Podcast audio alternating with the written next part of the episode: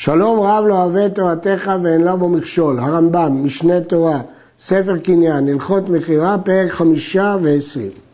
המוכר דבר שיש לו תשמישים, לא מכר את תשמישיו, אלא אם כן פירש, כגון, כיצד? המוכר את הבית, לא מכר את היציע שסביבות הבית, אף על פי שהיא פתוחה לתוכו. במה דברים אמורים? כשהיה רוחב היציע ארבע אמות או יותר שיש לו משמעות, אבל פחות מזה הרי הוא בכלל הבית. מה זה היציע הזה? יציע זה לשון משנה, הגמרא מביאה שני פירושים, אפתא ובידקה חלילה. יש שמפרשים שהכוונה עלייה שנמצאת בתוך הבית ודרך להצניע בדברים, והריב מפרש חדרים קטנים שנמצאים בכותלי הבית מבחוץ. וכן העלייה שעל גבי הבית הפתוחה לתוכו בערובה במעזיבת הבית, הרי היא בכלל הבית, היא כלולה בבית. המוכר את הבית לא מכר את החדר שלפנים ממנו, אף על פי שמסר לו מצרים החיצוניים. כי זה שהוא הגדיר את המצרים החיצוניים זה להגדיר את הבית, אבל את החדר, לא, הוא לא כלול במכירת הבית. ולא את הגג בזמן שיש לו מעקה עשרה טפחים ויש בו רוחב ארבע אמות, כי אז הוא גג חשוב והוא לא כלול במכירת הבית. ולא את הבור החפור בקרקע, כי הוא לא מכר לו עד התהום. ולא את הדות הבנוי בבור. אף על פי שמכר לו עומק וערום, כמו שביארנו, כי הוא לא כתב לו אה, מקרקע התהום עד רום הרקיע, אלא רק כתב כמו רומה ועומקה. וצריך המוכר לקנות לו דרך מן הלוקח כדי להיכנס לבור זה או דוד ששיער. שכל המוכר בעין יפה מוכר. אז לכן הוא לא שיער לבעל הבור הדוד דרך, והוא צריך לקנות את זה. ואם אמר לו, מכרתי לך הבית חוץ מן הבור הדוד, אני לא צריך לקנות לו דרך, כי בפירוש הוא שיער את הבור מהדוד, כולל הדרך. וכן המוכר בור ודות בלבד, אינו לוקח צריך לקנות לו דרך, נכנס בתוך ביתו של מוכר עד הבור, הוא ממלא, כי ברור שאם הוא מכר לו בור, הוא מכר לו גם את הדרך לבור. שני בתים זה לפנים מזה, מכר שניהם לשניים, או נתן שניהם לשניים, אין להם דרך זה על זה, חיצון לא יכול לעבור דרך הפנימית והפנימית לא יכול לעבור דרך החיצון, אלא הם צריכים לקנות אחד מהשני. ואין צריך לומר אם נתן החיצון או מכר הפנימי, שאין זכות לחיצון לעבור דרך הפנימי. אבל אם מכר את החיצון ונתן את הפנימי, יש לו דרך. הפנימי יכול לעבוד דרך החיצון. שכל הנותן, בעין יפה נותן יותר מן המוכר. כיוון שאת החיצון הוא מכר ואת הפנימי הוא נתן, כנראה יש לו יותר קרבה למי שהוא נתן לו את הפנימי, ולכן יש לו דרך על החיצון.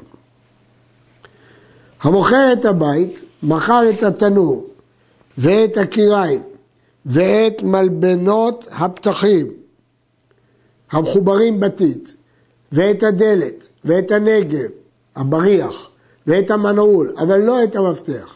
הוא מכר את המכתשת הקבועה, אם היא קבועה בקרקע, אבל לא את המטולטלת, כי כמו כל כלי מטלטלין שהם לא כלולים בבית. הוא מכר את טרוביל, זה חלק קבוע, אבל לא את הכלי שהקמח יורד לתוכו שהוא כמו כפיפה של עץ. ולא מכר את מלבנות קרי המיטה ולא את מלבנות החלונות, שזה הבסיס של המיטות או של החלונות, אף על פי שהם מחוברים בתית, פני שהם לנוי. בזמן שאמר לו, הוא וכל מה שבתוכו, הרי כולם מכורים. בלשון המשנה כתוב, המוכר את הבית לא מכר את התנור ואת הקיריים. הרמב"ן כאן פסק שכן מכר תנור וקיריים, וכנראה שהייתה לו גרסה אחרת במשנה. מלבנות הפתחים, דובר על מסגרות שדלתות הבית נמצאים בתוכם.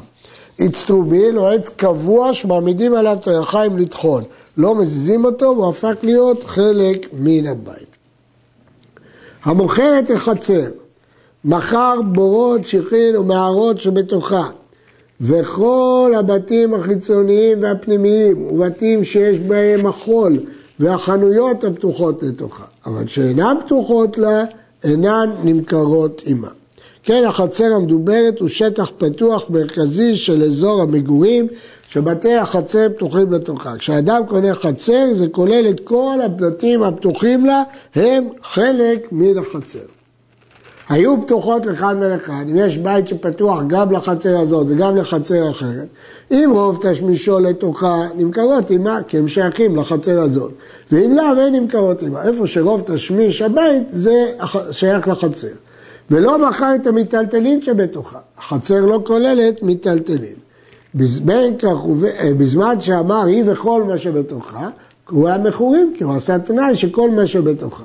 בין כך ובין כך לא מכר את המרחץ ולא את הבת שבתוכה, כי יש להם שמות נפרדים, הם חשובים, הם לא שייכים לחצר, הם נחשבים רשות בפני עצמם. יש להעיר שכשאמרנו שמכרו בית, לא מכרנו בורות שהכינו מערות. אבל כשמכרו חצר, כן מכרו בורות שהכינו לחצות. מדוע? כי בית תשמישו הוא דירה, בור הוא לא חלק ממנו. אבל חצר, זה בדיוק המטרה של חצר, לשים לה בורות, שכין. מה שהרמב"ם אמר, בתים שיש בהם חול, כנראה הכוונה חול שממנו עושים זכוכית.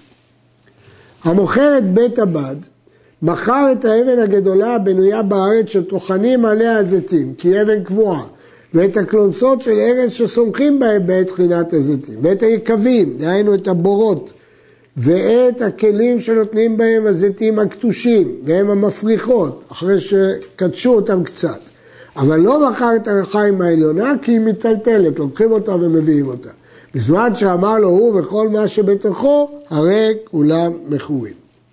בין כך ובין כך, לא מכר את הכובשים שמחפשים בהם את הזיתים, מדוע? כי הם מיטלטלים, הם לא חלק מהגת.